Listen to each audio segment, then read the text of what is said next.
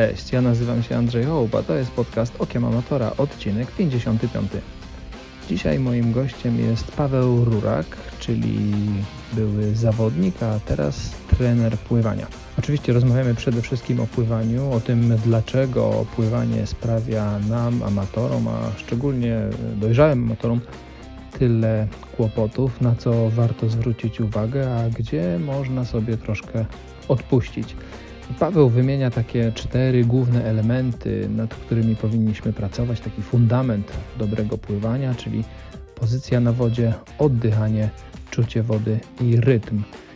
Wydawać by się mogło, że można się tego nauczyć i warto nad tym pracować, ale według Pawła każdy z nas ma swój własny rytm, swój własny sposób oddychania, pozycję na wodzie i pewnie warto nad tym pracować, ale tak naprawdę nie ma idealnego rozwiązania, które pasuje każdemu. Wyszła nam bardzo fajna, ciekawa i merytoryczna rozmowa. Zapraszam do wysłuchania kolejnego odcinku podcastu z Pawłem Rurakiem. Cześć, witam Was w kolejnym odcinku podcastu Okiem Amatora. Dzisiaj moim gościem jest Paweł Rurak. Cześć Paweł. Cześć, bardzo mi miło. Paweł, który dzisiaj będzie opowiadał o pływaniu, to uczestnik Mistrzostw Polski, Mistrzostw Europy, a także Mistrzostw Świata w 2009.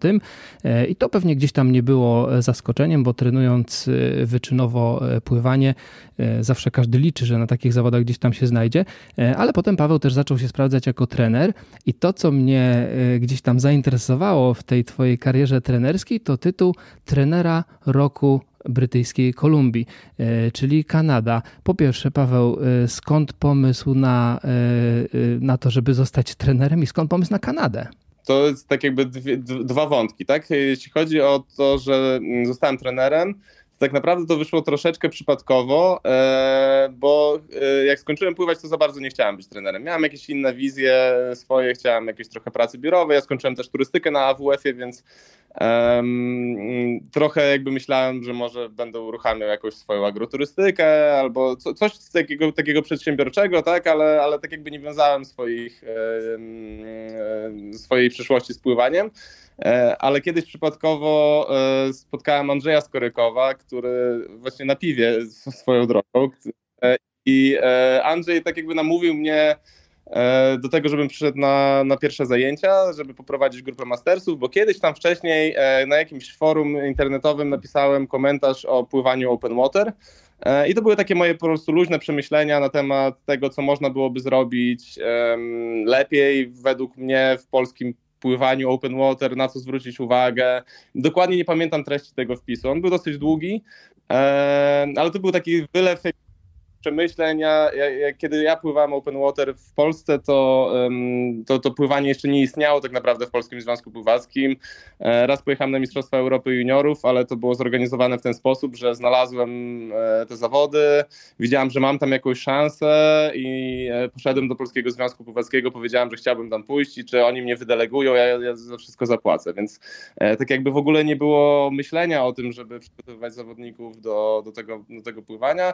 No i później później jakby jak się pojawili pierwsi zawodnicy, pojawiło się jakieś szkolenie, to pomyślałem, że sobie coś takiego napiszę. No i Andrzej wynalazł ten wpis i pomyślał sobie, może to nawet fajne, fajne pomysły, może zrobić taki trening open water na inflanckiej z moimi mastersami. No i poszedłem na ten pierwszy trening. Czekaj, jak trening open water na inflanckiej? Nie rozumiem. To, to, też oni robili później takie stricte open waterowe treningi, ale to był taki trening, gdzie tam były jakieś elementy open water, może tam właśnie miałem pokazać nawigację, już teraz nie pamiętam, to było 12 czy 13 lat temu. E, ale miałem jakby pokazać coś jakby od siebie, właśnie skoro jakby Andrzej mnie wyhaczył przez ten jakby komentarz, no to właśnie mu zależało przede wszystkim na tych open waterowych elementach i, i chyba tam robiliśmy jakąś nawigację, może zrobiliśmy jakiegoś crawla, który tak jakby bardziej pasował do warunków open water, e, ale to było jakby takie, takie, takie przypadkowe właśnie spotkanie, przypadkowy trening, mi się spodobało, Andrzejowi się spodobało, zaprosił mnie na drugi trening i w sumie jakby przedłużyliśmy pracę i tak no i później trochę z Andrzejem współpracowałem, prowadziłem e, właśnie tę grupę e, w Mastersach, tak, razem z Andrzejem i w którymś momencie pomyśleliśmy z moją Anią, która jest moją żoną aktualną, że potrzebujemy jeszcze takiego roku przerwy i chcemy gdzieś wyjechać za granicę do jakiegoś takiego zachodniego kraju. Jeżeli znajdziemy tam pracę, to, to będzie super, jeżeli nie, no to po prostu zrobimy sobie taką dłuższą wycieczkę i wrócimy tutaj na miejsce. E, no i padło na Kanadę, był taki program mm, w stylu work and travel, właśnie otwarte, otwarte pozwolenie na pracę, jakby dostaliśmy to pozwolenie na pracę. Mm, no i szukaliśmy jakiś, jakiegoś miejsca, do którego można się zaczepić. I było bardzo trudno, tak, żeby w ogóle znaleźć jakąkolwiek pracę. Tam Kanadyjczycy są tacy trochę nieufni, jeśli chodzi o zagranicznych, szczególnie z takim papierkiem, który tak naprawdę nic nie znaczy, tak, jakby może przyjadą, może pojadą, może im się znudzi, tak, e, więc, więc miałem dosyć mały odzew, e, jeśli chodzi o to moje szukanie pracy w, e, w Kanadzie, ale na szczęście jakby w brytyjskiej Kolumbii, właśnie w Wiktorii, to jest miasto, które jest w ogóle stolicą tego, mm, tej prowincji, jest niedaleko Vancouver, się odezwali, odezwał się taki Rod, Rod Barat, e, mój właśnie przyszły przełożony i tak jakby zainteresowało go to, co mówiłem, mm, o to, o czym myślałem, jakie miałem przemyślenia dotyczące pływania i zaprosił mnie jakby na taką rozmowę już właśnie in person. E, no i tam udało mi się jakieś w miarę chyba pozytywne wrażenie na nim wywrzeć i, i tak jakby to się wszystko zaczęło. Jak długo byłeś w Kanadzie? E, byliśmy rok, bo mieliśmy pozwolenie na rok, więc założyliśmy, że mm, zostajemy na rok. Jeżeli mm, nam się tak spodoba, jeżeli będą, będziemy mieli jakieś takie opcje z pracą, że faktycznie mm, zachęcą nas do tego, żeby zostać, no to wtedy zostajemy. E, tam też było tak, że w zasadzie jakby do samego końca myśleliśmy o tym, czy zostać, czy nie, ale ostatecznie jakby zwyciężyło to, że to jest daleko od domu, jednak daleko od rodziny.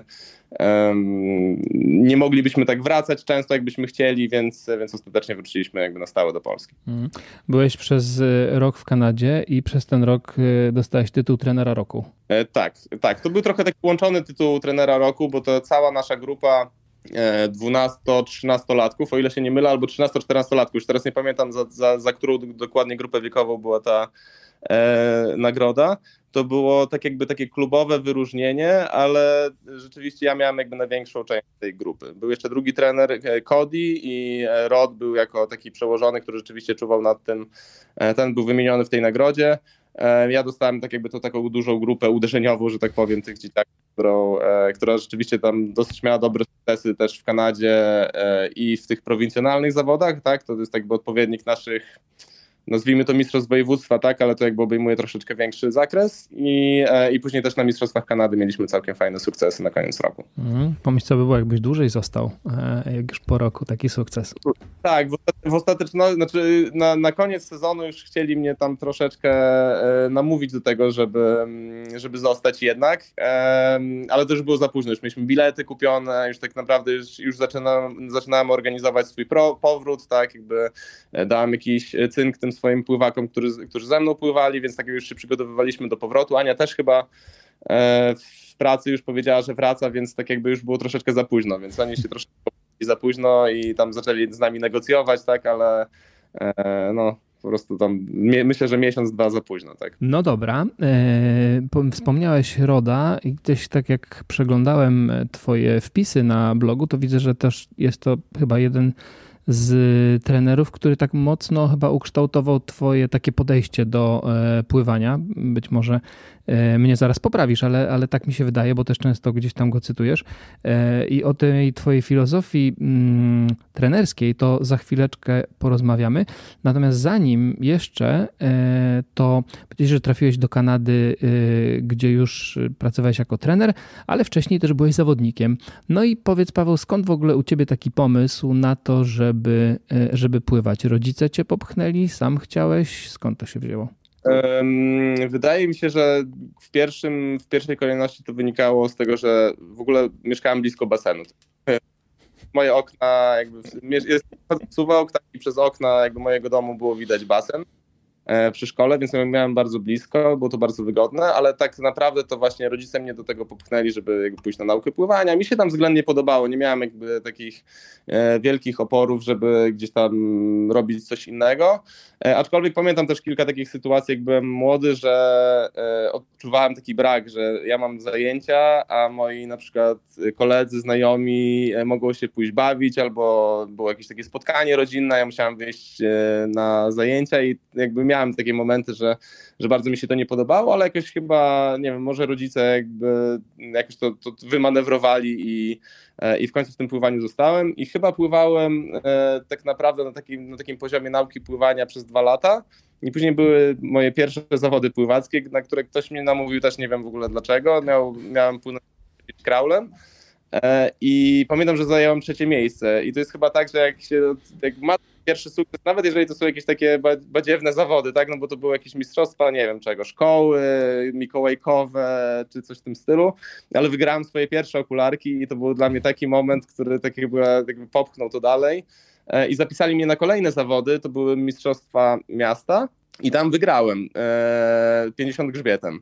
I to był chyba dla mnie tak niespodziewany sukces, że też jak, jakoś tak jakby poczułem, że to pływanie może jest dla mnie i poszedłem wtedy już jakby na zajęcia do klubu i e, w MUKsie Suwałki ówczesnym e, zacząłem pływać już jakby w grupie trenerów e, takiej młodszej. I tak kontynuowałeś tą karierę zawodniczą do? Do chyba wieku 20, 22 lat jakby skończyłem liceum, e, pływałem w Suwałkach cały czas do końca liceum i później poszedłem na AWF Warszawa e, i tam pływałem, o ile się nie mylę, 4 lata, ale może 5. Jakby teraz do końca nie pamiętam. E, a teraz już jako trener ciągniecie jeszcze trochę do rywalizacji? Startujesz dalej w zawodach Masters, czy już bardziej wystarczają ci sukcesy twoich zawodników?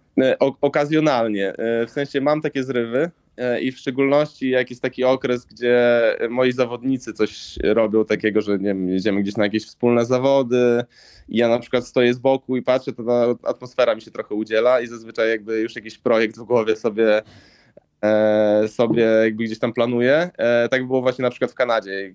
Jakby jako, jako, mm, jako trener byłem tak jakby osobą, która jest odpowiedzialna za te dzieci na zawodach i tam często spędzaliśmy bardzo dużo E, godzin na zawodach, ale też jakby te wszystkie emocjonujące momenty też jakby odczuwałem, e, tak jakby uwewnętrzniałem, tak? Więc jakby pomyślałem sobie, kurczę, może rzeczywiście fajnie byłoby jeszcze wrócić na przykład na basen, mieć taki mały projekt, tak? Nie chce mi się trenować jakby full time, tak, ale może taki na przykład mały projekt. Więc jak wróciliśmy z Kanady i byłem taki rozemocjonowany tymi startami um, moich podopiecznych, to startowałem na 50 kraulem, na 50 grzbietem, żeby zobaczyć, ile jestem w stanie się wytrenować w krótkim czasie.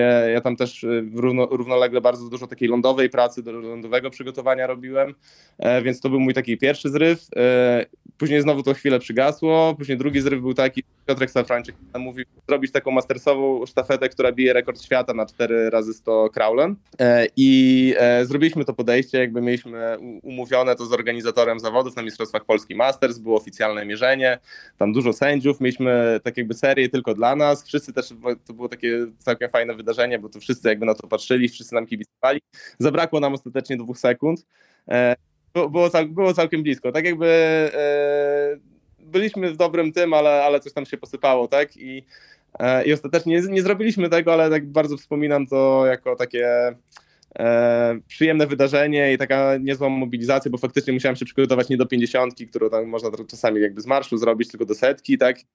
Starczy mi pary, nie może być, e, nie, mo, nie mogę się skompromitować. Tym bardziej, że byłem na pierwszej zmianie, więc tak jakby ode mnie wszystko zależało, jakbym ja, ja zepsuł, tak? No to wtedy E, to, to wtedy już chłopaki też by tam siedli i, i nie byłoby tych emocji. Tak? Ale nie Więc... zepsułeś? Tam? Nie zepsułeś swojej zmiany? Byłem, byłem dokładnie, jakbyśmy podzielili rekord świata na cztery, to byłem dokładnie na tempie na rekord świata. W sensie, że tak jakby e, tyle, ile miałem popłynąć, to popłynąłem. Pamiętam, że byłem tak zmęczony, że chyba, nie wiem, może pierwszy raz w swojej karierze pływackiej to w palcach, koniuszkach palców czułem, jak wyciągałem je do, e, do ściany, to jakby jeszcze czułem, że jest to zmęczenie w koniuszkach palców. No więc to był taki drugi zryw. Później miałem chwilę przerwy, ale też e, w ostatnim roku e, zrobiłem sobie taki projekt e, startu w Mistrzostwach Świata w Rzymie, mastersowych. Mhm. I teraz, tym razem chciałem się przygotować do długiego dystansu.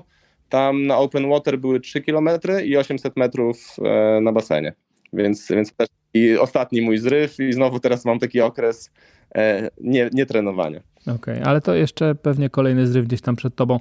A jak u ciebie z y, triatlonem? Próbowałeś się zmierzyć z jakimś dystansem? Czy to jeszcze przed tobą, czy w ogóle poza kręgiem zainteresowań? E, aktualnie jest to chyba nie rozważam tego nawet w tym momencie. E, mam zerwane więzadło w kolanie. To tak a propos jakichś różnych właśnie projektów. E, miałem moment, że grałem w siatkówkę dosyć intensywnie i gdzieś tam przy którymś skoku mi się to kolano zerwało. Jeszcze go jakby nie zrekonstruowałem, więc te wszystkie jakieś biegowe rzeczy, e, skoczne trochę mi odpadają. ale też muszę się zmobilizować i, i zrobić z tym porządek, e, ale nie, nie wykluczam. Może bliżej mi jest troszeczkę do swimrunu, mhm. e, w jakiejś takiej, jeśli chodzi o taką ideę, jak byłem młodszym zawodnikiem, to dosyć mocno rozważałem triatlon. Tak jakby gdzieś tam właśnie w liceum jakoś mi się podobało, były takie pierwsze zajawki, że ten triatlon się pojawia i że są jakieś fajne zawody, on jeszcze nie był taki bardzo powszechny, to wtedy ten triatlon trochę bardziej mnie, mnie interesował. Teraz myślę, że jakbym próbował sobie jakoś to pływanie połączyć z czymś innym, to pewnie bym zaczął od jakiegoś swimrunu, żeby w ogóle biegać i może wtedy, tak, ale, ale na razie mm, jakoś, jakoś, jakoś nie. Niekoniecznie. Mm. Wiesz, tak pytam, bo jak patrzyłem też na e, innych dobrych pływaków typu Sebastian Karaś czy e, jego brat Robert, e, oni też z pływania wywodząc się okazało się, że można osiągać całkiem fajne wyniki w triatlonie nie? i to stąd, stąd to moje pytanie. Ale dobra, to mhm. zostawmy to teraz i przejdźmy do twojej filozofii jako, jako trenera. Powiedz mi, dlaczego pływanie sprawia dorosłym tyle kłopotu? To jest pytanie trochę z tezą, e, ale ja nawet tak trochę na własnym przykładzie e, powiem, że, że, że tak właśnie jest. Jest e, głównie tak, że w sumie mało rzeczy się robi w wodzie, tak? Jakby gdybyśmy jakąś część życia spędzali faktycznie w wodzie, no jakby to, to prosto nasuwająca się odpowiedź, że rzeczywiście to nie jest nasze naturalne środowisko i w sumie mało ruchowo robimy w wodzie, tak, więc ciężko nam jest zrozumieć, jak ta woda dobrze e, działa. Dużo jest rzeczy, które są nieintuicyjne w pływaniu, w sensie, że mówi się, że pływanie jest naturalne, ja się trochę z tym nie zgadzam, bo większość jakby takich naszych ludzkich odruchów jest tak jakby przeciwna do tego, co, e, co dobrze działa w wodzie, tak, jakby na przykład jakby taki prosty przykład, że jak ludzie, jak ludzie toną, to wykonują bardzo gwałtowne ruchy, mimo że tak naprawdę wystarczyłoby się położyć, nabrać dużo powietrza, rozluźnić i co często tak jakby załatwia tę sprawę, tak, albo wykonywać takie bardzo spokojne, miękkie ruchy, więc po prostu tak jakby trochę nie rozumiemy jako ludzie, tak, jakby co, co tam się w tej wodzie powinno dziać i potrzebujemy bardzo dużo czasu, bardzo dużo ekspozycji na to, żeby, żeby dobrze pływać. Dlatego też na przykład e, się często mówi, że o, dzieci to tak ładnie pływają, tak, a na przykład dorosły to jest taki ciężki w wodzie i, e, i sobie słabo radzi, tak, tylko że te dzieci po prostu spędzają nie, niewspółmiernie dużo czasu w wodzie, nie tylko tak jakby na treningach, ale też jakbyś zobaczył, nie wiem, jak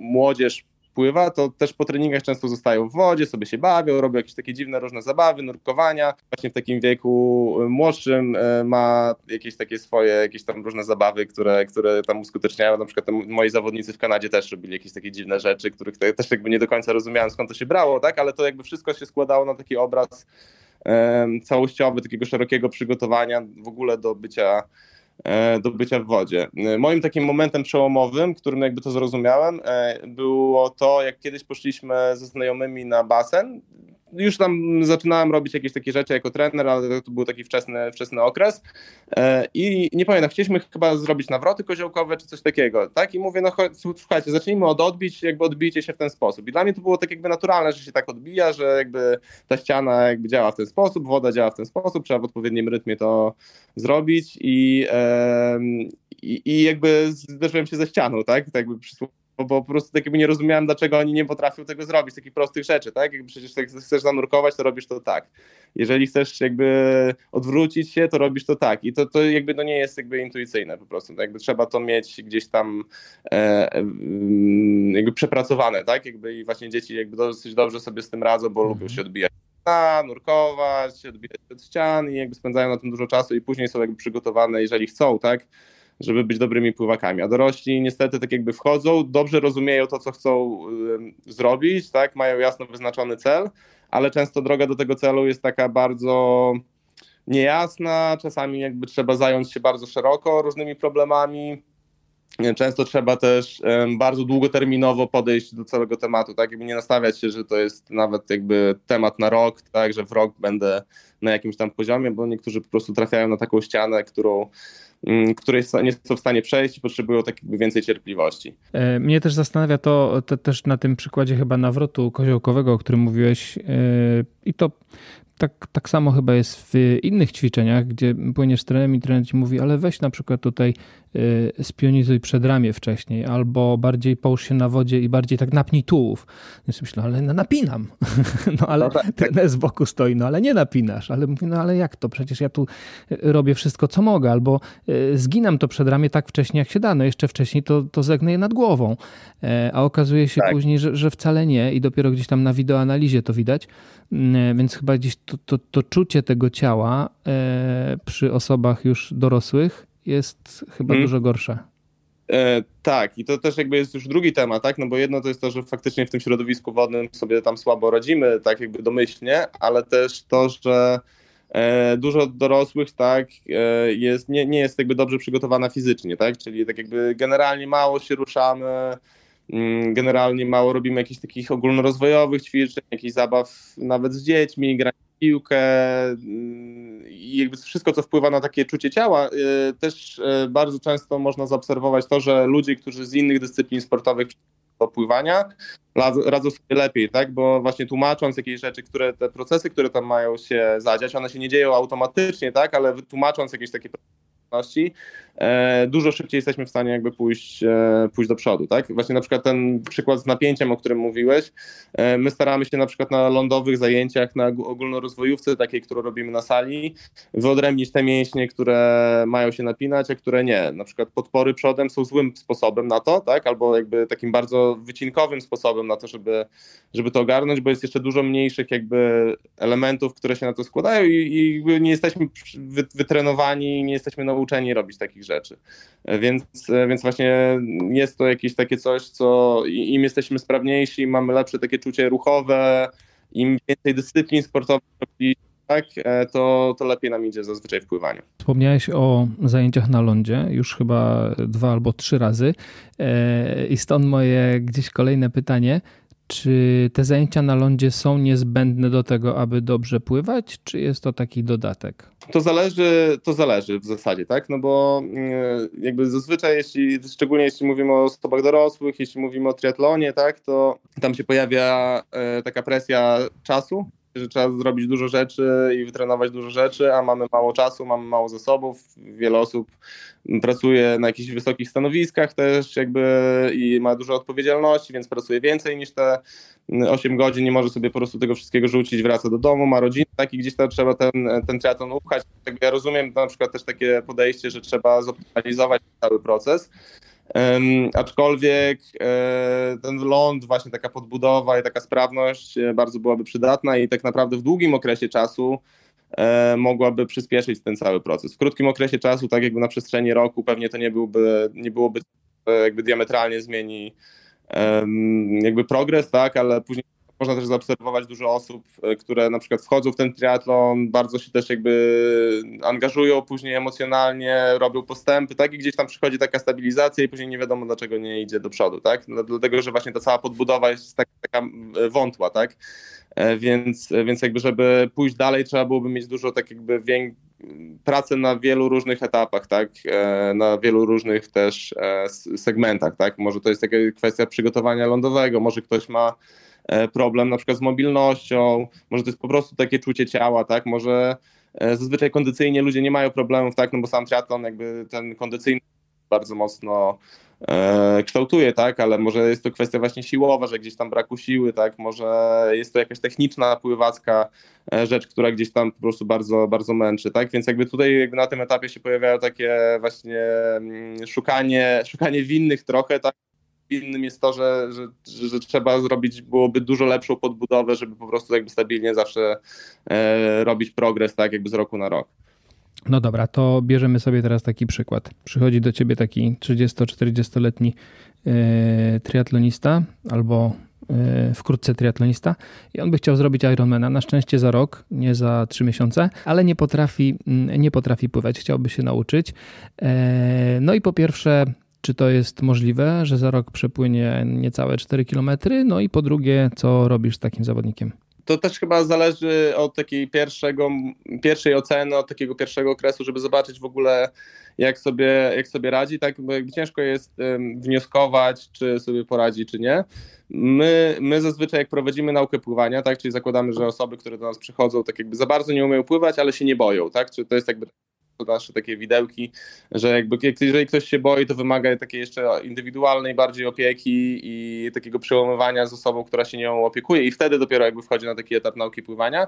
Jeżeli ktoś sobie pływa nawet, załóżmy, że na przykład umie pływać tylko taką e, profesorską żabką, tak, jakby nie wody, tak, ale na przykład problem z zanurzaniem głowy, z oddychaniem, to są jakby bardzo często spotykane problemy, to teoretycznie rok powinniśmy e, mm, pokonać ten, ten dystans od takiej właśnie żabki do kraula, który jest w stanie pływać ciągiem e, bez zmęczenia, tak, jakby nie mhm. jako w jakimś tempie, tak, ale ten kraul powinien jakby się udać po takim roku, e, po roku pracy. Można to zrobić zdecydowanie szybciej. Były osoby, które robiły to po trzech miesiącach, tak? Były osoby, które robiły po 6 miesiącach, ale taki jakby jeden sezon to jest taki dobry Wyznacznikiem jest właśnie to, że jakby robimy dobrą pracę.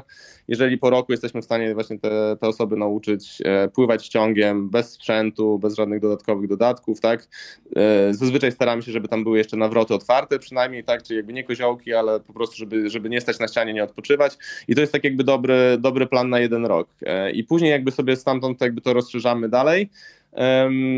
Jeżeli ktoś jest bardzo zdeterminowany, żeby w ten rok zrobić e, te 4 kilometry, to myślę, że to jest do zrobienia. Mhm. E, tak, to trzeba byłoby tak jakby zrobić jeszcze jeden etap e, na koniec jakby tego, tego swobodnego pływania. Tam jest później też jeszcze pianka, więc jest to odrobinę łatwiej, tak? I jakby w tym ostatnim okresie trzeba byłoby zrobić po prostu dużo takiej kondycyjnej pracy i takiego ciągłego pływania, ale raczej nie byłoby to na przykład szybkie pływanie albo jakieś e, jakby zawodnicze pływanie, tak? Tylko, że chodziłoby tylko o to, żeby w kraulu, w, dobrej, w dobrym zdrowiu, z, bez zadyszki dopłynąć e, do końca. Z godnością.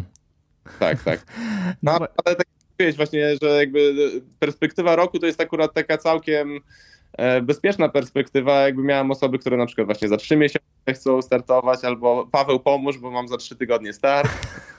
Nie wiem, nie wiem robić, więc jakby były różne, różne inne sytuacje, e, ale to, co jest teraz fajne, to jest to, że ci ludzie tak jakby dojrzali, chyba zrobili się mądrzejsi e, w ostatnich latach. W sensie, że nie są tacy napaleni, że trzeba szybko to zrobić, tylko że wiedzą, że to jednak e, chwilę trwa i się nastawiają na taki bardziej długoterminowy projekt, na przykład w pierwszym roku startują w sprincie, albo że może zobaczymy, tak, może wystartuję gdzieś po prostu gdzieś w wakacje, jeżeli będę się dobrze czuł, tak, i ten, więc to pod tym względem to jest akurat e, bardzo fajne.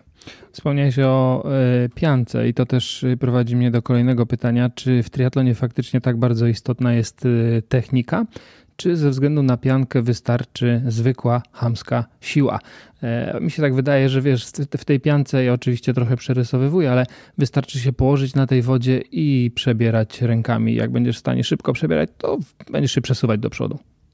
Trochę tak, w sensie, że ona na pewno więcej wybacza w szczególności więcej wybacza osobom, które są silne i które umieją właśnie machać łapami, tak, e, ale na przykład gorzej leżą, tak, czyli większość w zasadzie jakby, jakby nie, nie, nie można tego tak segmentować aż e, upraszczając, ale, ale upraszczając faktycznie większość facetów zazwyczaj jest jakby taka bardziej zbita, ma silniejsze ramiona, gorzej leżą na wodzie, też to wynika z tego, że mamy po prostu mniejszą wyporność, tak, e, e, niż dziewczyny.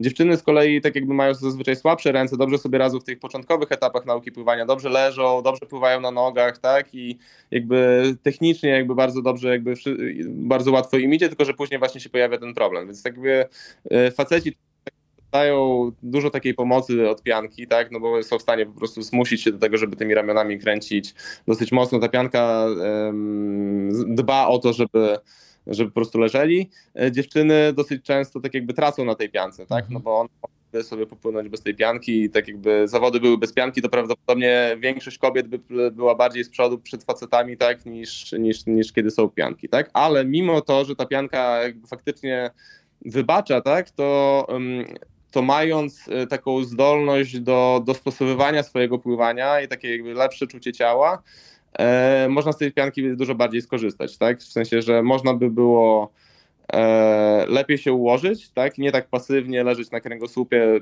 Ja w ostatnim sezonie też właśnie sobie pływałem w piance, chciałem jakby przetestować w ogóle jakby o co chodzi, tak? Jakby co można, czego nie można, tak? No bo najlepiej poczuć na swoim organizmie. Nie byłem w stanie kopać nogami, jakby efektywnie, więc tak jakby musiałem wyłączyć e, nogi.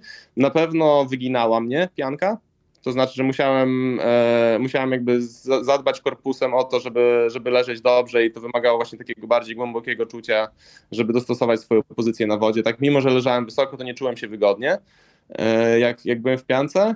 Mm, I na pewno właśnie jakby kwestia rytmu, tych szybkich rąk, ale też dostosowania takiej pracy dwutaktowej na nogach e, byłaby tutaj bardzo jakby ważnym elementem jakby tego, tej, tej całości, tak? Więc, e, więc jakby mając taki jakby zestaw umiejętności, żeby wyczuć swoją technikę i ją jakoś dostosować na bieżąco, no to jest jakby, powiedziałbym, że to jest jakby jeden segment, tak? A drugi segment można byłoby tak poprowadzić ten trening pływacki, żeby faktycznie zrobić te elementy, które się przydadzą w piance, tak? mhm. tak? Czyli właśnie dużo pływania na, na, ramionach, to jest takie w miarę oczywiste, ale takiej pracy rytmicznej, czyli jak właśnie my robiliśmy ostatnio w ostatnim sezonie dużo dwutaktów, E, tak żeby nawet nie kopać mocno, tak, tylko żeby używać tych nóg do równoważenia całej pozycji, do spinania jej razem, więc tego typu rzeczy też fajnie byłoby tutaj gdzieś tam uwzględniać i przeprowadzać od początku sezonu do samego końca, tak, żeby to gdzieś nie uciekało i w piance wtedy jakby jesteśmy w stanie lepiej E, lepiej się poruszać, lepiej pływać. E, dobra, to idziemy do kolejnego elementu, o którym też wspominasz na swoim blogu, a mianowicie o czuciu wody.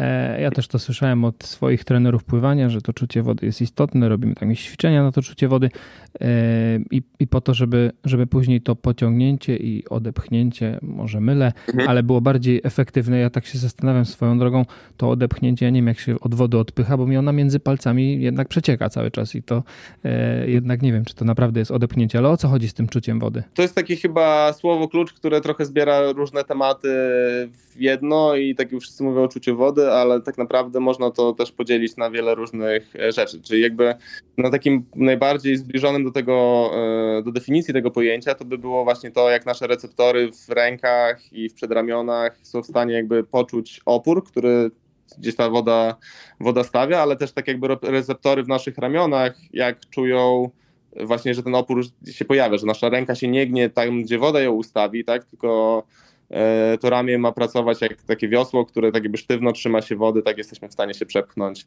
e, z przodu do tyłu, więc taka właśnie prio, prioreceptywna jakby część tego, e, tego całego zamieszania, tak? Więc tu można byłoby powiedzieć, że to jest jedno i drugie, które są, jest bardzo blisko siebie, tak? Właśnie takie poczucie, że ta woda faktycznie się trzyma naszych rąk i, i to zależy od bardzo wielu różnych rzeczy, tak? Od rytmu, w którym pływamy, pracujemy ręką, od tego, którędy to, to ramię prowadzimy, E, więc to jest taki dosyć złożony temat, ale z drugiej strony właśnie mm, też można byłoby sobie wyobrazić, że to nasze ramię rzeczywiście jest wiosłem, tak? I czy my umiemy przeprowadzić pionowe wiosło z przodu do tyłu, tak? Czy to ramię nam się gdzieś gnie w jakiś dziwny sposób, tak? To jest jakby trochę druga część e, tego równania i, e, i też zazwyczaj jest to traktowane jako czucie wody, się mówi o tej pionizacji przedramienia, tak? Mhm. Mm, I, I fajnie byłoby, żeby ludzie, którzy pływają, też mają, żeby mieli takie mm, poczucie, że wiedzą, co mają robić jakby w każdym jakby etapie e, pociągnięcia. To nie jest pociągnięcie z przodu do tyłu po prostu przypadkowe, jak wyjdzie, czy po okręgu, czy eską, czy ten jakby te, te, te wszystkie definicje i to wszystko, co się, o czym się mówi, jest takie dla mnie bardzo mało e, precyzyjne, tak? I, i, i w tym się też bierze problem. Ostatecznie chodzi o to, żeby faktycznie jakby poczuć, że się zaczepiamy w punkcie A i przesuwając rękę, to też w tym punkcie A jesteśmy w stanie ją wyjąć, tak? Czyli tak jakby my się przesuwamy względem ręki, a nie ręka względem nas, że właśnie ta woda nie przecieka e, między rękoma. Mhm. To, tak. to ciekawa, to trochę inna perspektywa. A, a tego czucia wody można się nauczyć? E, tak, znaczy tak, ale znowu jest to proces, tak? Jest to raczej długoterminowy proces. E, I, I znowu jakby dochodzimy do tego etapu, że dorośli mają mniejsze czucie ciała, tak, więc jakby to wszystko jest bardziej problemowe. W dodatku przy e, dorosłych bardzo często już stawy ramienne są troszeczkę bardziej, e, mniej mobilne, tak, więc ciężej jest ustawiać ramię w tej pozycji, w której, w której byśmy chcieli. Mm, w związku z tym jakby ten proces jest w ogóle tak jakby najtrudniejszym procesem do przeprowadzenia w całej jakby nauce pływania. Tak jakby uważam, że nawet na etapie nauki pływania jakieś elementy tego powinny się pojawić, bo wtedy ludzie czują, że mają faktycznie punkt zaczepienia, mogą się od tej wody odepchnąć, tak? I później wraz z rozwojem pływaka to powinno być cały czas budowane i rozwijane i dokładane kolejne elementy, które są troszeczkę bardziej skomplikowane, wymagają troszeczkę więcej czasu, tak? Ale też dają ten taki, e, takie poczucie, że faktycznie jest jesteśmy w stanie się na tej e, wodzie zaczepić i raczej nie jest to projekt na rok, tylko raczej to jest na, na lata. Mhm. Czyli nie, nie dla triatlonistów, bo y, triatlonistom się spieszy. Ja rozmawiałem jakiś czas temu z Maćkiem Bodnarem y, i nie pamiętam, czy rozmawiałem na żywo, czy, czy gdzieś to przeczytałem w internecie, w sensie gdzieś w komentarzach w jakiejś takiej ale właśnie on mnie uświadomił o, o jednej bardzo ważnej rzeczy, że triatloniści niekoniecznie źle pływają technicznie, dlatego że, że właśnie im się spieszy, że nie, nie przykładają się do e, ćwiczeń technicznych, tylko po prostu mają jakby bardzo mało czasu, żeby to zrobić. Tak? Jeżeli pływak, powiedzmy nawet jakby masters, załóżmy, że pływa sobie pięć razy w tygodniu, tak, czy cztery razy w tygodniu i ma te półtorej godziny na trening, to jednak ma czas zrobić te trudniejsze elementy, które wymagają troszeczkę więcej tam finezji, tak, i, i, i ma czas, tak, zazwyczaj nie zakłada jakiejś perspektywy, że ma rok na trening, tak, e, tylko na przykład 4 lata albo co roku sobie startuje na tych zawodach mastersowych, więc jakby ma po prostu dużo więcej komfortu takiego, żeby, żeby te elementy robić, tak? A jednak triatlonista nie dość, że e, zazwyczaj ma jakieś zawody, w których jakby na, na wysokim poziomie chce gdzieś tam startować, są koledzy, jest dużo, dużo większa presja jest w ogóle w triatlonie niż w zawodach mastersów, to, e, to jeszcze ma jakby mniej czasu, bo jeszcze musi zrobić rower, jeszcze musi zrobić bieganie, mm. tak? I robić trening pływacki, tak, który, no bo nie może bez treningu tak jakby się przygotować, tak, więc jakby to wszystko jakby się bardzo mocno kumuluje i po prostu ta technika musi być prostsza, tak, i mniej skomplikowana, no bo jakby nie ma na to czasu, tak. Można by było na przykład wyciągnąć triatlonistę przez rok, go tam szkolić z pływania, jeżeli miałby wystarczająco dużo czasu i na pewno miałby e, wyniki, tak, ale, ale wtedy jakby te inne dyscypliny by musiały znowu tak jakby od nowa zaczynać albo jakby wznawiać od jakiegoś średniego poziomu, a nie wysokiego. Więc to był ciekawy punkt widzenia, no bo ja też zawsze tak traktowałem, że kurczę, to jakby mogli być ci triatloniści tak jakby na przykład zrobić ten lepszy chwyt wody, tak, albo leżeć. Chcecie jakby na przykład leżeć wyżej na wodzie, tak, jakby zróbcie te ćwiczenia i tak jakby ten, ale tak jakby po prostu też rozumiem, że po prostu jest za mało czasu na to, żeby wszystko zrobić, tak, więc jakby trzeba wybierać te elementy, które, które faktycznie się przydają najbardziej i jakby dają największe jakby zwroty inwestycji, tak. I też y, albo tak jak powiedziałeś, wyżej leżeć na wodzie, czy lepszy chwyt wody, czy może y, zrobić nawroty koziołkowe, które też przez wielu są uznawane za y, kompletnie zbędne, szczególnie przez triatlonistów. Tak, w, tej, w tamtej dyskusji z Maćkiem Bodnarem, już teraz sobie przypomniałem, było właśnie kwestia frekwencji, że triatloniści pływają na większej frekwencji. No i jakby ja strasznym, jakby nie lubię tego powiedzenia, tak, no bo to, nie, to, to zależy od pływaka, tak, jeżeli pływak lepiej trzyma wodę, no to wpływa na mniejszej frekwencji i, e, i jakby może się bardziej ślizgać, tak, ale on mnie uświadomił właśnie, że wielu triatlonistów nie ma czasu, żeby wyćwiczyć ten długi krok, tak, w takim stopniu, jakim mógłby to zrobić pływak, więc jakby muszą jakby iść w tę wysoką frekwencję, więc, więc to, to stąd się wzięła ta dyskusja, ale tak jakby to uświadamia tak jakby szeroki obraz, tak, że trzeba wybierać po prostu coś, co, co jest najbardziej przydatne, tak, i może w międzyczasie sobie dodawać jakieś tam pojedyncze elementy, które też jakby dają nam frajdę, na przykład właśnie nawroty koziołkowe, mimo tego, że jakby mają jakiś tam zysk treningowy, no to też fajnie wyglądają i tak jakby się tego triatlonisty też gdzieś tam wzrasta na basenie, tak? Ale, ale to wszystko jest jakby drugorzędny projekt. To prawda, to prawda. A propos tej frekwencji, tak yy, mi się yy, przypomniało, moja frekwencja jest tak generalnie yy, raczej wolna, niestety, i, i chciałbym, żeby było to troszkę szybciej, ale też czasami widzę dobrego pływaka, który płynie gdzieś tam na torze obok i ma tą frekwencję jeszcze wolniejszą, a mimo wszystko wyprzedza mnie e, i to takim zdecydowanym e, ruchem i o sporo, więc e, to chyba nie jest jedyny klucz, jak szybko tymi rękami kręcisz. Nie, jak, jak, jak ostatnio sprawdzałem właśnie frekwencję, też przy, przy okazji jakiejś tam dyskusji chciałem sprawdzić właśnie jakby mieć jakiś argument, to są pływacy, na przykład jest ten, ten słynny wyścig e, na 1500, co wszyscy zawsze się powołują na Suna Younga, jak Sun Young bije rekord świata, bo on jest gdzieś tam dostępny na YouTubie, jest jakby w miarę łatwo do, do niego dojść i jak tam się zmierzy frekwencję tych wszystkich zawodników, to to jest od 50, chyba Sun Young do 80 paru, hmm. tak?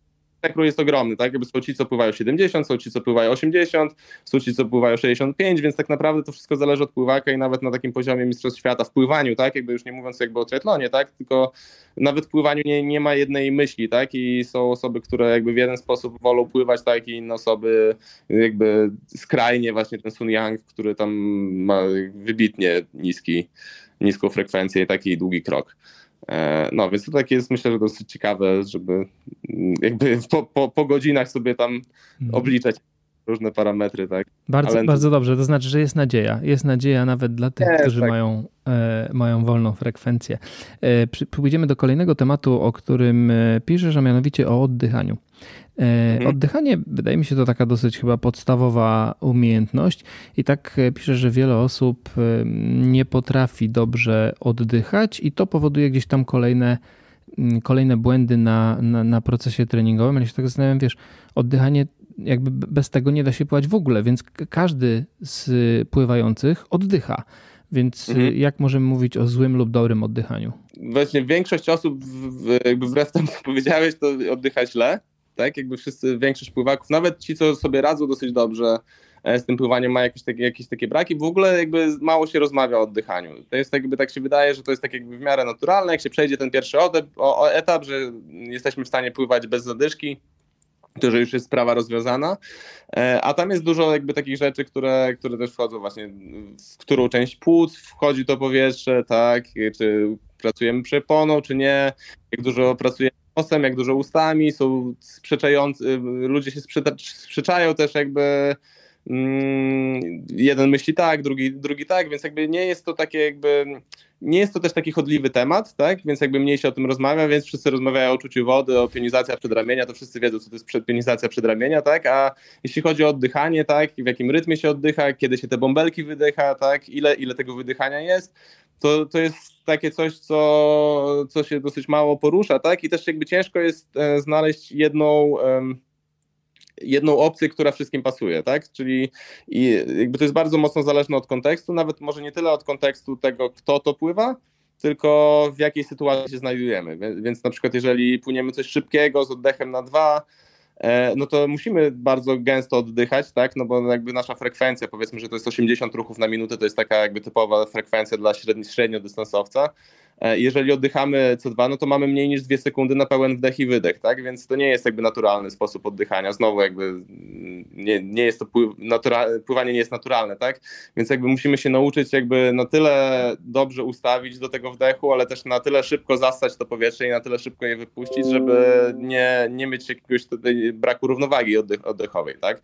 Jeżeli płyniemy wolniej, no to mamy na ten oddech trochę więcej czasu, tak? I wtedy dochodzi na przykład pytanie, czy przetrzymywać to powietrze na początku, tak? Czy wydychać powoli bąbelki równomiernie, czy może tak jakby stopniować to wydychanie, czy może zogniskować je na koniec, tak? I, i, i w zależności od tego, kto jak się z tym czuje, to często ludzie też wybierają inne opcje, tak? Niektórzy wolą od razu wydychać powietrze tak bardzo spokojnie, niektórzy lubią przytrzymywać i na koniec wydychać, tak? Niektórzy wolą to zgrać jakby z tym ruchem rotacyjnym i wtedy ta przepona tak jakby wyrzuca to powietrze E, z płuc, tak? Więc, więc jakby jest tu dużo takich jakby rzeczy, niuansów, które tak naprawdę nie są za dobrze zbadane.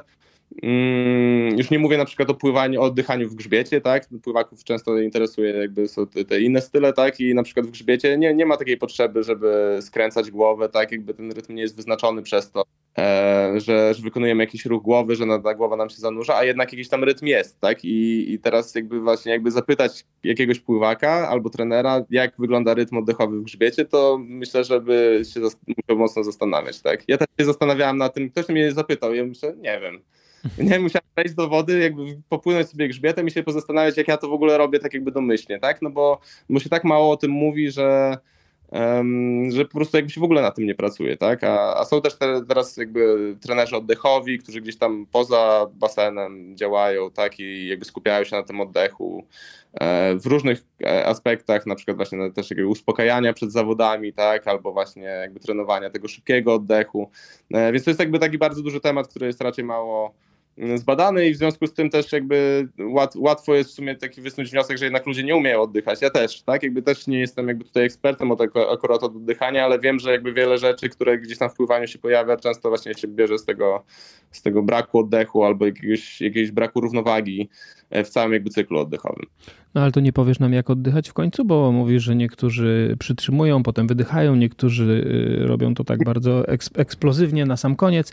No to, to jaki jest ten poprawny sposób? To, to, czego zaczynamy zazwyczaj, to jest tak jakby prosta sprawa, tak? No bo w pływaniu zawsze wdech jest nad wodą i wydech jest pod wodą, tak? To jest jakby jedyna zasada, która jest tak jakby stała, tak? Jak płyniemy kraulem, to tak robimy, jak płyniemy e, żabu, delfinem, to tak robimy, jak płyniemy grzbietem, to właśnie jest to takie, takie tam nie, nie wiadomo jakie, tak?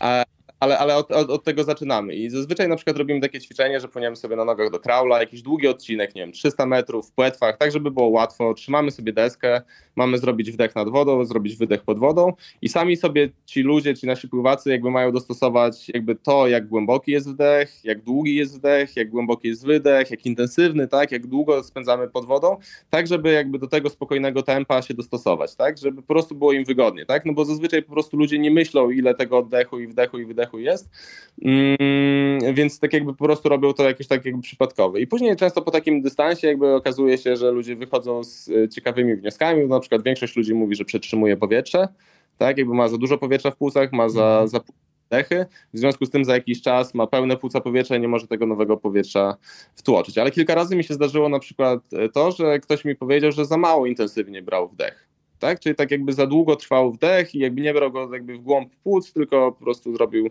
e, robił sobie, sobie mało. Więc to jest jakby taka podstawa, tak? Jakby wdech nad wodą, wydech pod wodą, dostosujemy sobie rytm.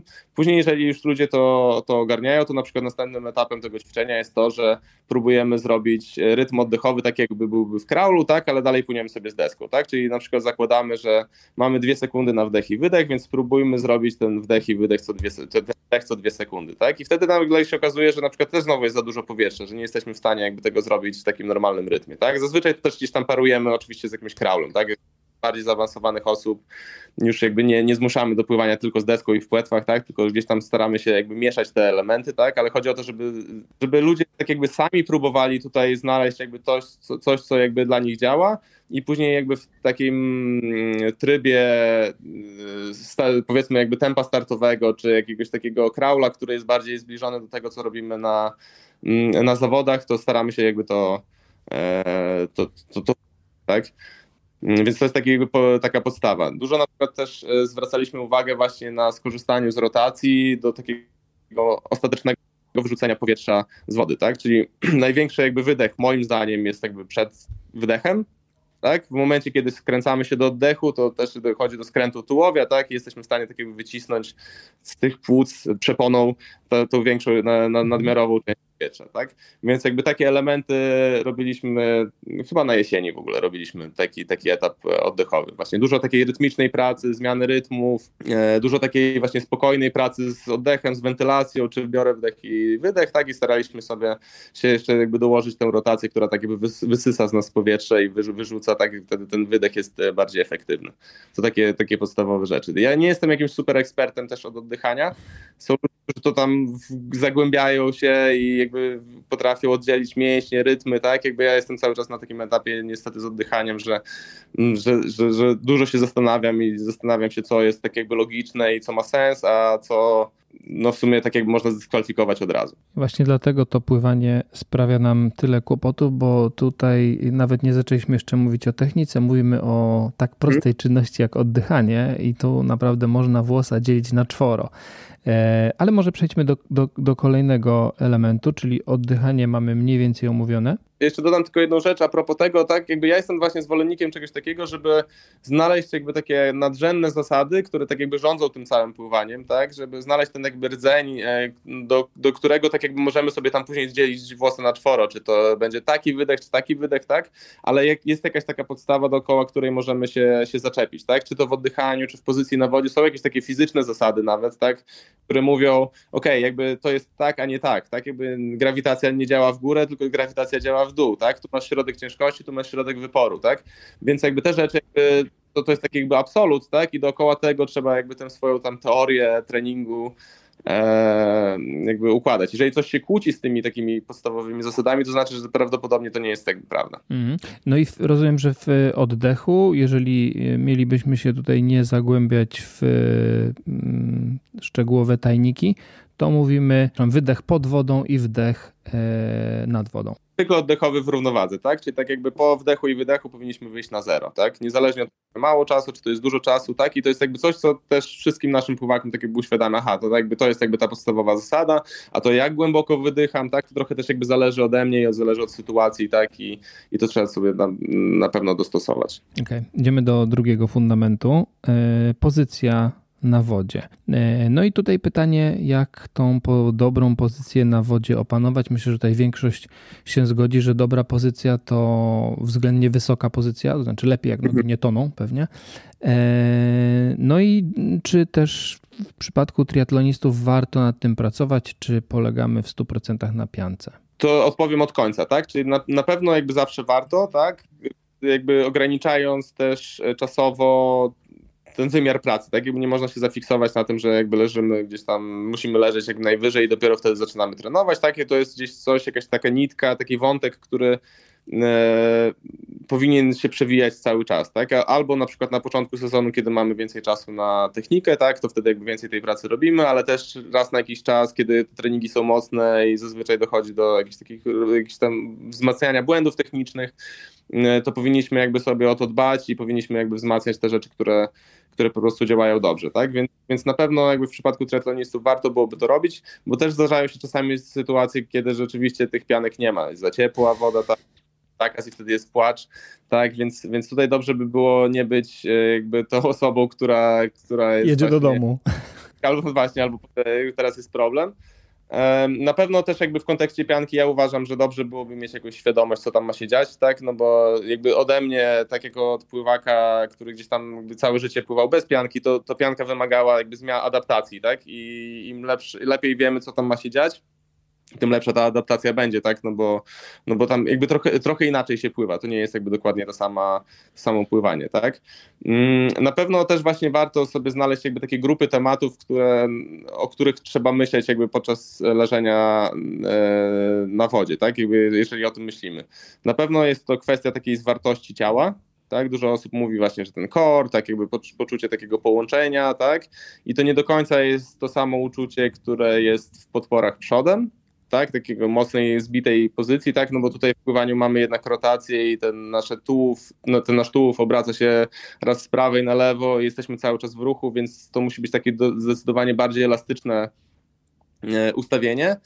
E, I na pewno e, też nie jest to użycie takich dużych, tych zewnętrznych mięśni, więc większość osób właśnie jakby jednak się spina tak jakby bardzo, bardzo gwałtownie, co, mhm dodatkowe problemy, właśnie opadające nogi, przez to, że na przykład mięsień prosty brzucha spinamy, albo jakieś zginacze bioder, tak, więc jakby z tego napięcia tak jakby nie, nie naprawiamy pozycji, rzeczywiście może czujemy się zwarci, tak, ale Mm, ale zginamy się, tak? No bo te mięśnie mają funkcję taką, że zginamy tułów, tak? Albo zginamy nogi, tak jakby w biodrach.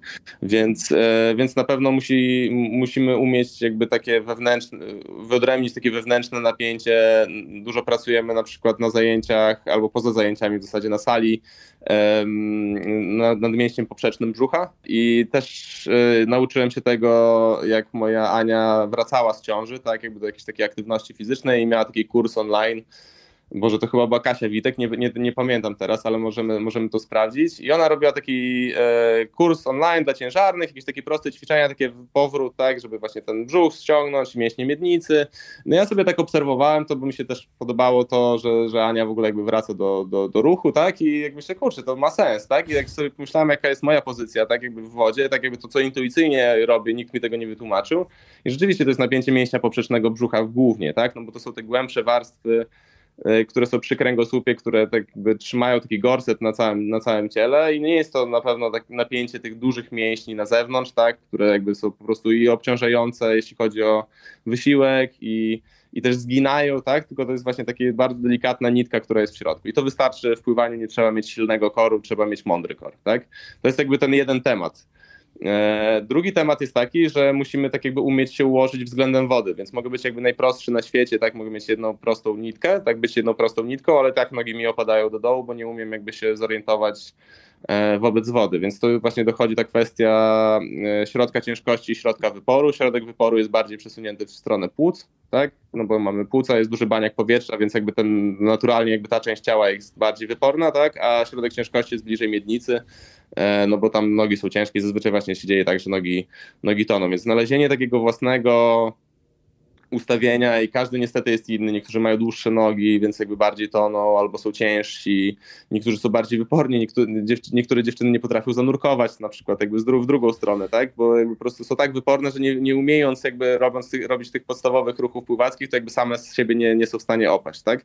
Więc jakby znalezienie tego takiego swojego ustawienia i zorientowanie się względem wody w różnych ćwiczeniach, to jest tak jakby drugi temat, tak? Jakby, czyli mamy tę zwartość przede wszystkim i mamy to, to, to, to orientację względem wody, to są takie dwa tematy, które gdzieś staramy się przeplatać. Czasami myślimy o jednym, czasami myślimy o drugim, czasami myślimy o dwóch na raz, tak? E, no i to jest taki właśnie punkt wyjścia w ogóle do, do rozważań o tym, jak leżymy. Omówiliśmy sobie oddychanie, powiedzieliśmy troszkę o pozycji i został ten trzeci element, e, chyba taki e, istotny, a mianowicie rytm. Mhm. E, co możesz powiedzieć więcej na temat rytmu? Czy rytm to jest to, co mówiliśmy wcześniej, frekwencja, czy to jednak jest troszkę więcej? Jest y, znowu, tak jakby można to trochę podzielić na dwa, na dwa aspekty, bo jest rytm lewej ręki względem prawej ręki, tak? Czyli jak lewa pracuje względem prawej, bo na mhm. pewno widziałeś, jak na przykład sprinterzy pływają, pływają kajakiem, tak jakby wiatrakując ramionami, wtedy ramiona są jedna naprzeciw drugiej tak? Jakby zawsze jakby jedna naprzeciw drugiej, jakby nigdy się nie zatrzymują i jest to właśnie rytm kajakowy, można byłoby tak nazwać. E, I jest drugi rodzaj kraula, który jest jakby bliżej dokładanki do kraula, gdzie jedna ręka zostaje z przodu i druga ręka do niej dochodzi tak? I jakby w ostatniej chwili one się, się podmieniają, tak? My, my nazywamy, że to jest kraul na 5 szóstych, bo e, po prostu jakby sama nazwa, jak się mówi na, na zajęciach, że kraul na 5 szóstych, to wszyscy już później wiedzą o co chodzi, jak się im pierwszy raz to wytłumaczy, tak? Więc to jest krótka nazwa. Kiedy mówiliśmy, że kraul dokładankowy, to jedni płynęli dokładanką, drudzy płynęli kraulem i tak jakby ciężko było jakby z tego, z tego co, co, coś zrobić. Więc jakby to są takie dwie skrajności. Możemy albo dokładać rękę do ręki bardziej, albo możemy bardziej nimi mieszać, tak? I jakby pracować na przemian stronie i wszystko, co pomiędzy też jest dla nas dostępne, tak? Czyli na przykład my pływamy kraula na 5 szóstych, który to jest jakby taka nasza podstawowa wersja kraula, ale też jest kraul na 3 czwarte, tak? Kraul na 2 trzecie, tak? I kajak, tak? I wszystko, co, to, co pomiędzy może być jakaś asymetryczna wersja tego, że bardziej się ślizga, druga bardziej jakby kajakuje, E, też na pewno właśnie widziałeś na zawodach pływackich, gdzieś tam na Igrzyskach Olimpijskich dużo osób pływa takim galopującym kraulem, to się bierze stąd, że oddychają na jedną stronę i więcej jakby zostają na tej stronie, kiedy jest oddech, tak, ale przyspieszają tę drugą stronę, kiedy tego oddechu nie ma i tak jakby bardziej zrywają, pracują całym ciałem, więc, więc jakby znajomość tych rytmów, tak, jest, tych koordynacji jest jakby bardzo ważna, bo wtedy tak naprawdę wiemy na, co, na czym się skupiać, tak, jeżeli pływamy na 5 szóstych, to skupiamy się na poślizgach, na pociągnięciach, jeżeli pływamy kajakiem, to skupiamy się na rotacji, na pracy tułowia, tak? I jakby to jest jakby jedno, jedno z rozróżnień, ono daje nam jakby taką drogę do tego, żeby tę technikę tak jakby zogniskować na jakieś tam konkretne e, problemy, które, które spotykają pływaków. Drugą grupą rytmów e, są rytmy między nogami a rękoma. I tutaj jakby dużo osób właśnie jakby klasycznie zna te nazwy, tak? Jest dwutakt, jest sześciotakt, odnosi się to, ilo, to do ilości kopnięć E, względem jakby pełnego cyklu pracy ramion, tak? Czyli w dwutakcie na takim najbardziej podstawowym rytmie mamy dwa kopnięcia na jeden cykl pracy ramion, czyli przy włożeniu jednej ręki jest, czy przy pociągnięciu jednej ręki jest jedno kopnięcie i przy pociągnięciu drugiej ręki jest e, kopnięcie, tak? I to jest taki rytm, który zazwyczaj pra, proponujemy tym osobom, które pływają długi dystans, tak? No bo to jest taki rytm, który oszczędza nogi, nie trzeba wykonywać tak dużo pracy i te nogi w zależności od tego, jak dużo z nich chcemy korzystać, mogą albo jakby faktycznie kopać, tak, ale mogą też e, po prostu równoważyć ciało i one pełnią taką funkcję jak właśnie w chodzie e, czy w bieganiu, ten przeciwruch e, ramion tak by sprawia, że jesteśmy w równowadze, dzięki temu, że jesteśmy w równowadze, jesteśmy w stanie biegać czy chodzić wolno, tak, ale jesteśmy też w stanie biegać szybko, tak, gdybyśmy się znajdowali poza równowagą, to wtedy nie dalibyśmy rady wykonać kolejnego cyklu, tak, czy kolejnego, kolejnego kroku, tak, i większość jakby pływających niestety tego rytmu nie umie, tak? Jakby jest to tak bardzo trudne do wyćwiczenia, często się mylą nogi, często jakby ciężko jest trafić w odpowiedni moment, tak? I, e, i tutaj też robiliśmy dużo pracy, akurat w zeszłym sezonie bardzo dużo takiej rytmicznej pracy nad rytmem, nad dwutaktami, nad sześciotaktami e, robiliśmy i wiele problemów, które tak jakby się wydawało, że trzeba robić takimi ćwiczeniami podstawowymi, typu właśnie jakby leżenie na wodzie, jakieś nogi z rurką, tego typu rzeczy, one się w ogóle rozwiązywały, kiedy rytm jakby zagrał, tak? Więc, więc jakby ja się przekonałem też do tego, że ten rytm jest jakby taką nadrzędną rzeczą, która tak jakby skleja to wszystko. Jeżeli rytm jest zły, no to wtedy też wszystko jakby gdzieś jakby szuka, szuka jakiejś kompensacji, tak? I, I czasami będą to słabo pracujące nogi, czasami to będzie słaba pozycja na wodzie, tak? Czasami to będzie jakieś słabe pociągnięcie albo zerwane pociągnięcie, dlatego że właśnie ten rytm nie działa za dobrze i nie, nie znajdujemy się generalnie jakby w stanie równowagi, tak? Więc, e, więc tutaj tak jakby ta, ta praca rytmiczna e, byłaby prawdopodobnie takim nadrzędną rzeczą, którą, którą trzeba byłoby robić jakby zawsze i dla każdego. E, a ten dwutakt, o którym powiedziałeś, to uderzenie nogi jest tak jak w bieganiu naprzemienne do pociągającej ręki, czy zgodne z ręką? powiem to na in, w inny sposób. Jakby my myślimy, są dwa sposoby myślenia o dwutakcie i zazwyczaj właśnie takie, taką wizualizację proponuję ja, ja na początku. Jeden, jedna, jedna wizja jest taka, że przy wkładaniu prawego ramienia chcę kopnąć lewą nogą. Czyli prawe ramię jest jeszcze nad wodą, wchodzi do wody i wraz z wyprostowywaniem tego e, prawego ramienia moja lewa noga ma pójść w dół. Tak? To jest jakby przekątna.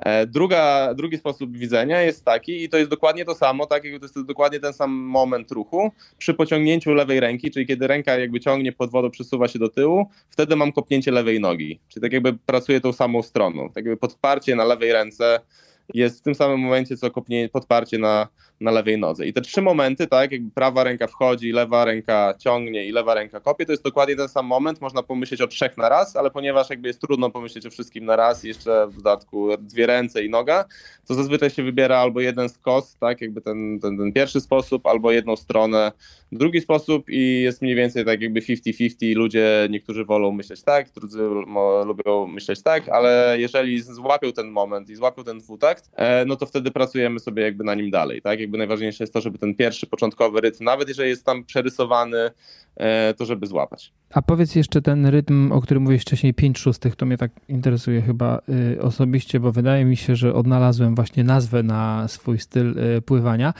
Y, to to jest ok, czy to jest błąd techniczny? To jest ok, w zależności od kontekstu, tak? W sensie, że to właśnie zależy od kontekstu. Jeżeli na przykład mówisz, że płyniesz niską frekwencją, to może być spowodowane tym, że jakby twoja ręka długo czeka na rękę i tak jakby wychodząc w szybsze, wchodząc w szybsze rejestry, w szybsze prędkości, możesz do pewnego stopnia e, zwiększać siłę odepchnięcia, tak, albo nawet przyspieszyć ręce, tak? Jakby ten cały, te, te, te, całe ruchy ramion mogą być szybsze, tak, ale ponieważ ręka długo czeka na rękę, to zawsze będziesz tak jakby gdzieś na, na jakimś niskim poziomie frekwencji, więc wtedy tak jakby kiedy spotykamy takie ograniczenie, to aż się chce przejść na wyższą koordynację, tak? Jakby zmienić bieg, tak, i jakby pójść na wyższy bieg. Tak samo jak w samochodzie, tak jakby na jedynce jeździmy w jakimś tam zakresie prędkości, tak, jak przełączamy na dwójkę, to mamy wyższy zakres prędkości i tak dalej, i tak dalej, tak, jakby nie mogę, nie, nie mogę w tych wyższych koordynacjach popłynąć wolniej niż ileś tam, tak, ale jakby one umożliwiają mi wejście na takie wyższe, wyższe rejestry. I możliwe, że na przykład y, ten problem, że pływasz na niskiej frekwencji może być spowodowany tym, że bardzo jakby lubisz, jesteś przywiązany do tej jednej koordynacji i jakby nie chcesz jej zmienić,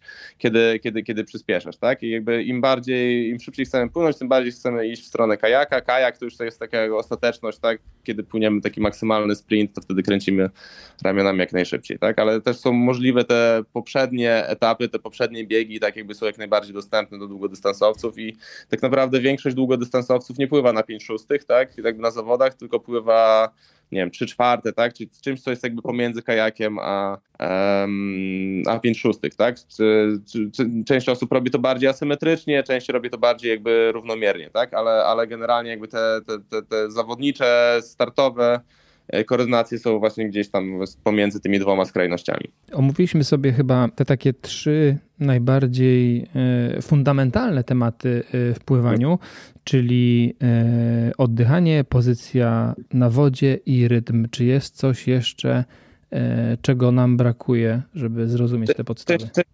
częściowo mówiliśmy właśnie o czuciu wody, tak? Ja bym powiedział, że to jest jakby pociągnięcie ręki, ale też jakby pociągnięcie nóg. E, I też kiedyś, e, jak zaczynałem trenować, tak, to jakby zawsze uważałem, że najważniejsze jest to, żeby leżeć dobrze na wodzie, tak, no bo to jest taka podstawa, minimalizujemy opory.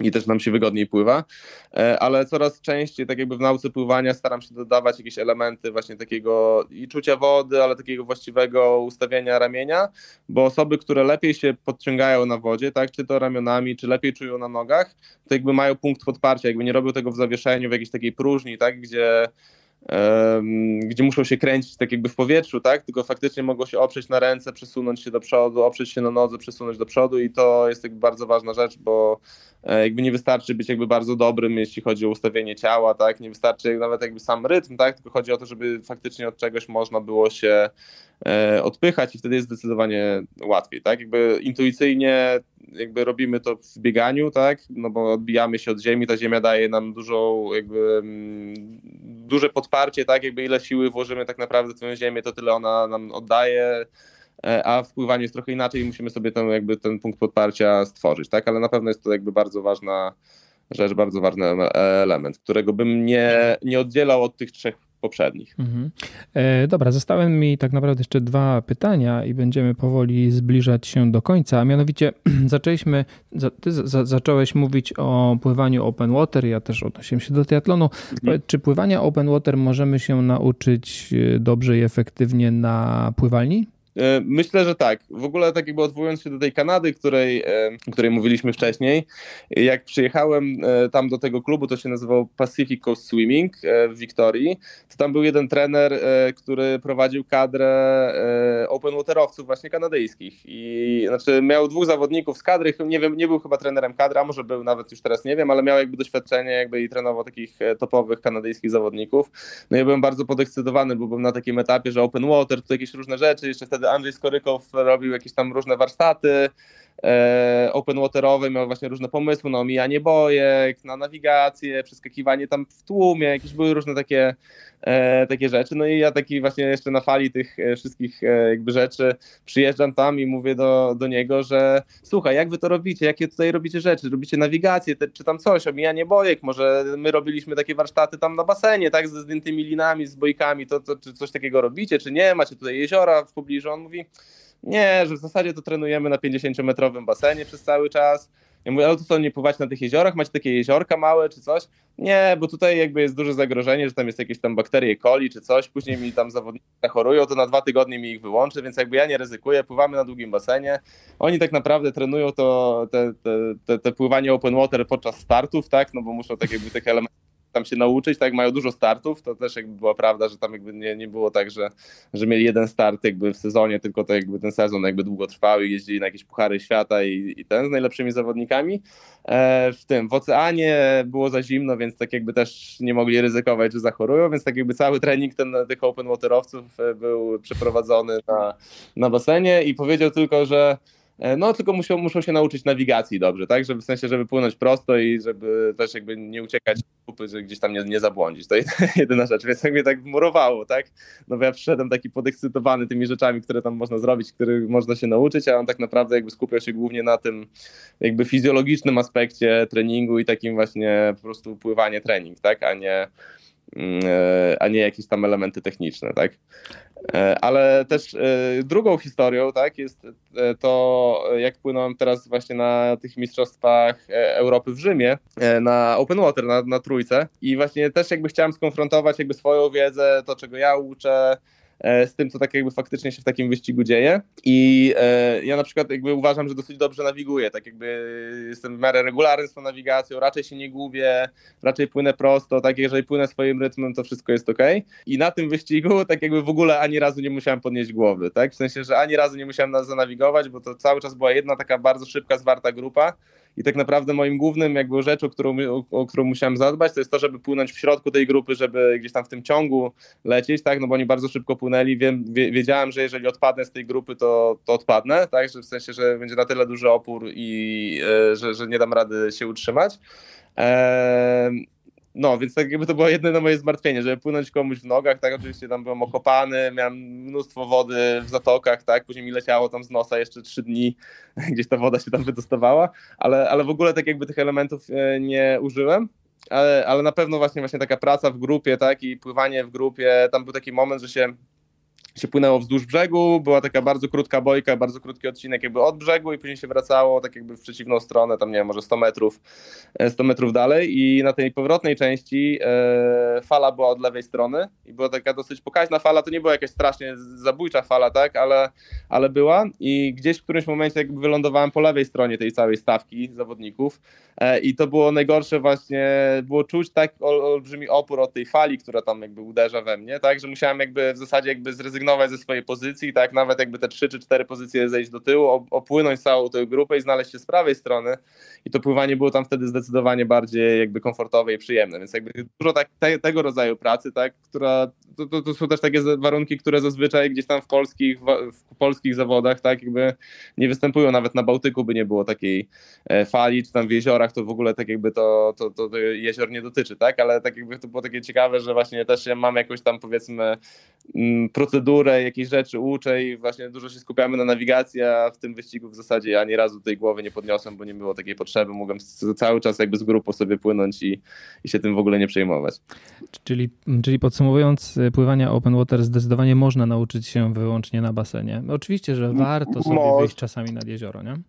Tak, ale, ale też konfrontując jakby z, tym, z tymi dwiema takimi zaprzeczającymi historiami, e, to my na przykład dosyć dużo robimy przede wszystkim nawigacji na basenie w różnych rytmach i sporo z tych moich podopiecznych, którzy tam gdzieś jadą na jakieś zawody i startują w różnych miejscach, czy w maratonach pływackich, czy w triatlonowych zawodach, czy w swimranach, to mówią właśnie, że to nawigacja bardzo pomaga, tak, no bo właśnie nie gubią rytmu i są w stanie tak jakby w bardzo swobodny sposób e, jakby się przeprowadzić z jednego miejsca, z miejsca A do miejsca B, czy z bojki do bojki, czy tam z brzegu na brzeg, tak, więc, e, więc jakby takie rzeczy na pewno są jakby kluczowe. Te wszystkie dodatki, omijanie bojek, to, to myślę, że stawka jest zbyt niska, tak, żeby jakby tak się aż poświęcać tym, tym rzeczom, chyba, że dla jakiegoś takiego E, urozmaicenia i dodania jakby właśnie takiego mm, horyzontalnego, tak jakby nowych umiejętności, to, to, to, to pewnie tak, ale myślę, że właśnie nawigacja, umiejętność takiego ciągłej pracy na jeziorach, to też jakby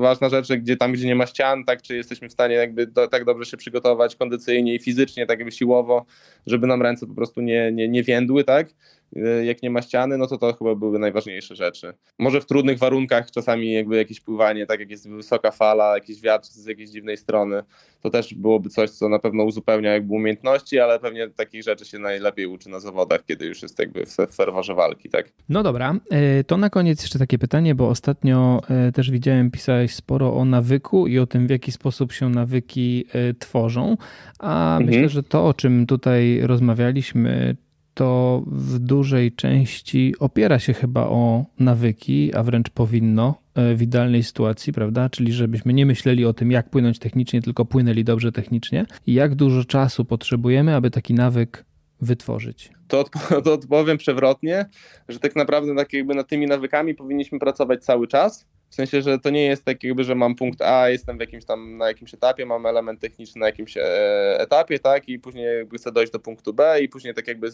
skończyć pracę nad nim.